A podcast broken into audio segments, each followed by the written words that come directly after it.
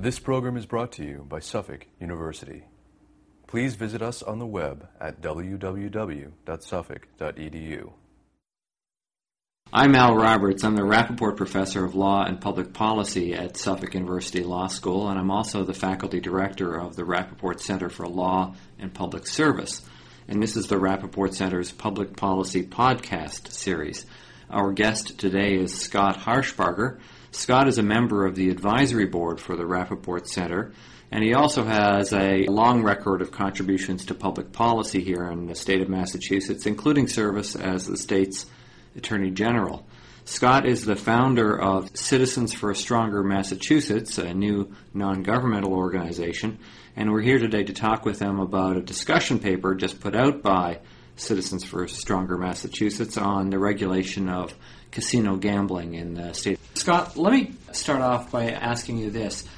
As I read the paper, it starts by taking as a given that the state is going to be adopting some kind of legislation that legalizes casino gaming and then asking what needs to be done next.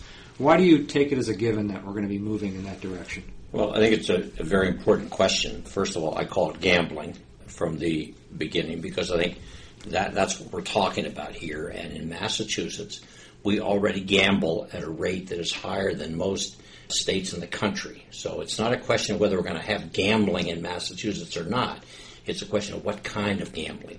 These proposals for expanded gambling have developed a sense of inevitability. Casinos and slots in some form or other will come. And I decided that one of the things that had not been focused upon at all here was assume you go this route. What kind of regulatory and enforcement mechanisms are you going to have to have in place in order to deal with all of the predictable and unpredictable consequences? My hope is, frankly, Al, as you can gather, is that when you look at the detail needed to do this in a way that ensures transparency, disclosure, accountability, integrity, and avoids the costs that go with this dramatic expansion of gambling, that it will urge the citizens to say, whoa, why are we going this route? We don't even have in place today the mechanisms needed to protect the consumer and public interest. So why are we launching this in the name of economic development and jobs when it will produce none of those. So I hope that A, it will be a major factor in the debate about whether we should expand gambling. And secondly, maybe it'll be a litmus test for those who support it to say, I want to ask them, if you believe in this, why aren't you leading the charge to have responsible gambling, regulatory, and enforcement authority like there are in 38 other states? Why do we believe Massachusetts somehow is the first in the nation to ever deal with this. Why hasn't it been part of the discussion?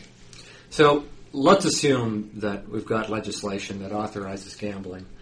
What are the major problems that a regulatory structure is going to have to deal with? What are the big issues or risks that it's going to have to accommodate? Well, I think you can look at the two major states in the country that are the destination resorts Nevada and New Jersey and look at the forms of regulatory structures they have put in place to deal first with the influence of organized crime, which was the original problem there. And then, secondly, to deal with how you deal with this industry that is all about money and politics, where the owners of casinos will make a huge amount of money, and the question will be, how many will you have? So, how do you begin to sort out the licensing process, the due diligence background searches, the permitting process, who should decide that? Right now in Massachusetts, for example, we have no overarching independent oversight regulatory commission for anything. And now you're going to put in place a system that, by everybody's agreement, will produce, hopefully, millions, if not billions of dollars. We'll have only three or four sites. We'll have major casino operators from all over the country competing to be here in a state that frankly cannot figure out how to regulate the big dig, cannot oversee effectively its own political corruption potential, does not have strong controls dealing with independent oversight of any agency, and even already in a state does not even have prosecutorial tools needed to deal with RICO, conspiracy, any of the kinds of problems we face. So, in other words, we're starting fresh. We have nothing that enables us to even begin to regulate this massive change in the way we deal with gambling. And therefore, we got to put that in place on day one and then begin the process. Not the other way around, because the trouble here, as you look all over the country, is once it starts, it's like Lay's potato chips. You can't have just one. The pressure builds, the state becomes addicted to the revenues. If they don't perform, and most of them don't perform the way they promise, they don't produce the jobs, they don't produce the economic development, but the pressure then becomes to have more. We start out limiting, it expands. We got to start from the beginning in Massachusetts and say, what do we want, why do we want it, and how are we going to control this, not just how are we're going to get all the benefits. So, if citizens are looking at a regulatory structure that's being set up, what should be their checklist for making a judgment about whether the regulator is going to be able to do the job? Very good point.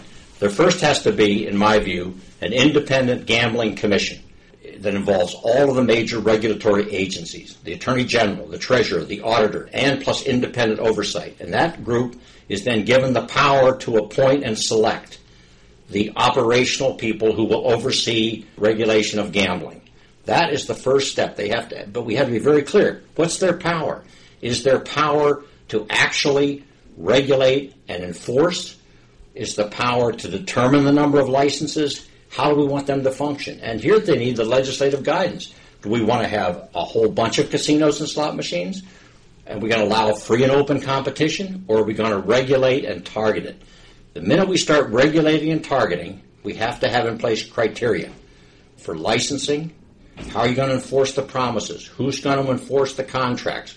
What if the promises aren't made? What if we have costs and other problems that go with it? So the commission has got to be set up with all the agencies so they work together because the problem here in most states has been if you ever divide authority, it will become ineffective. So there's a gambling regulatory commission, independent, has to be well funded. The piece that I've put in, in addition, however, is an oversight body.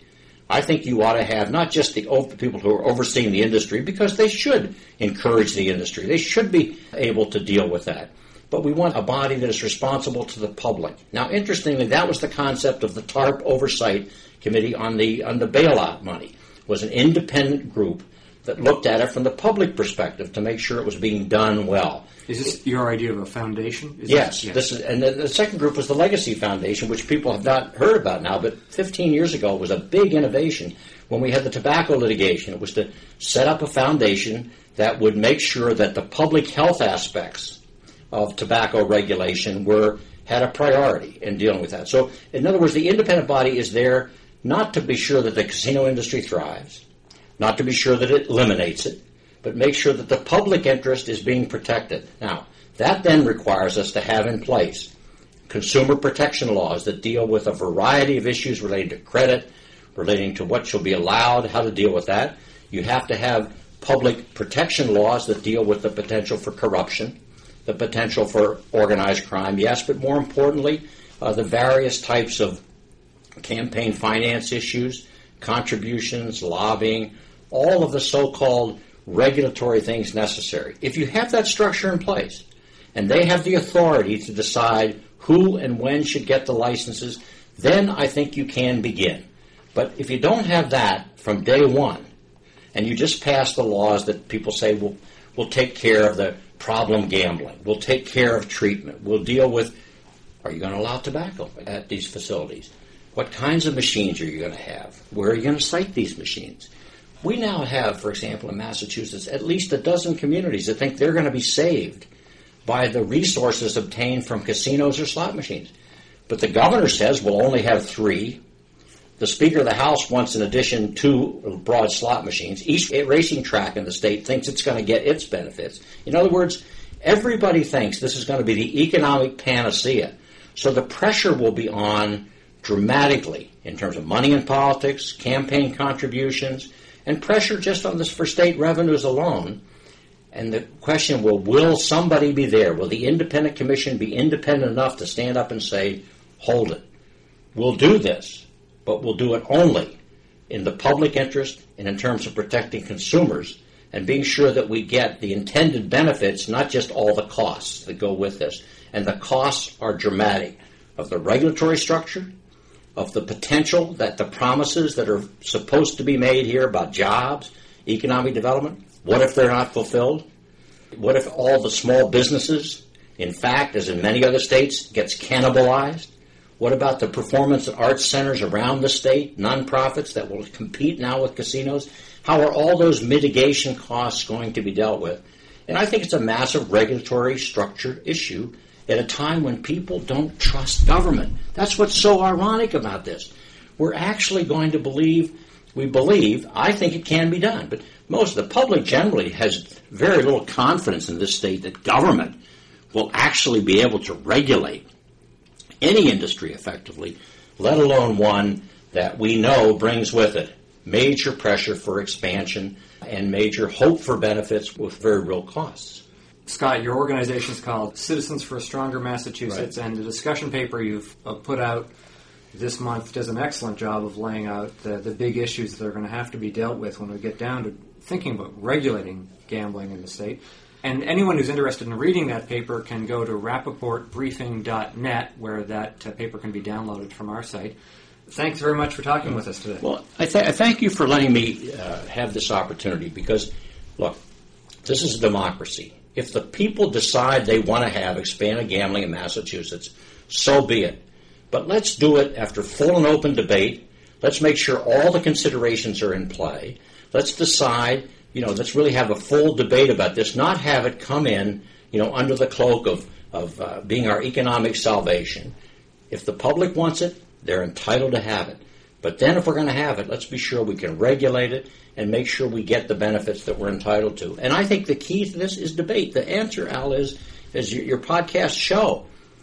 If the more people talk about this issue, the less likely it is that there will be wholesale support. So I do have a motive. I urge people to look at my paper. I urge people to question and challenge. I'd love to see the proponents pick that paper up and take it and say, look, we will implement that regulatory scheme as a part of supporting this. And then, you know, now, now, Mr. Attorney General, what do you have to say about that? The reality is this has not been debated. It's ironic to me nobody's even discussed how they're going to regulate and enforce this massive change in our culture that has potential for great corruption and for a real impact on the quality of life in Massachusetts.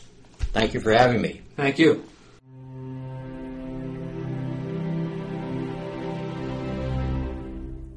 This preceding program was brought to you by Suffolk University. Please visit us on the web at www.suffolk.edu.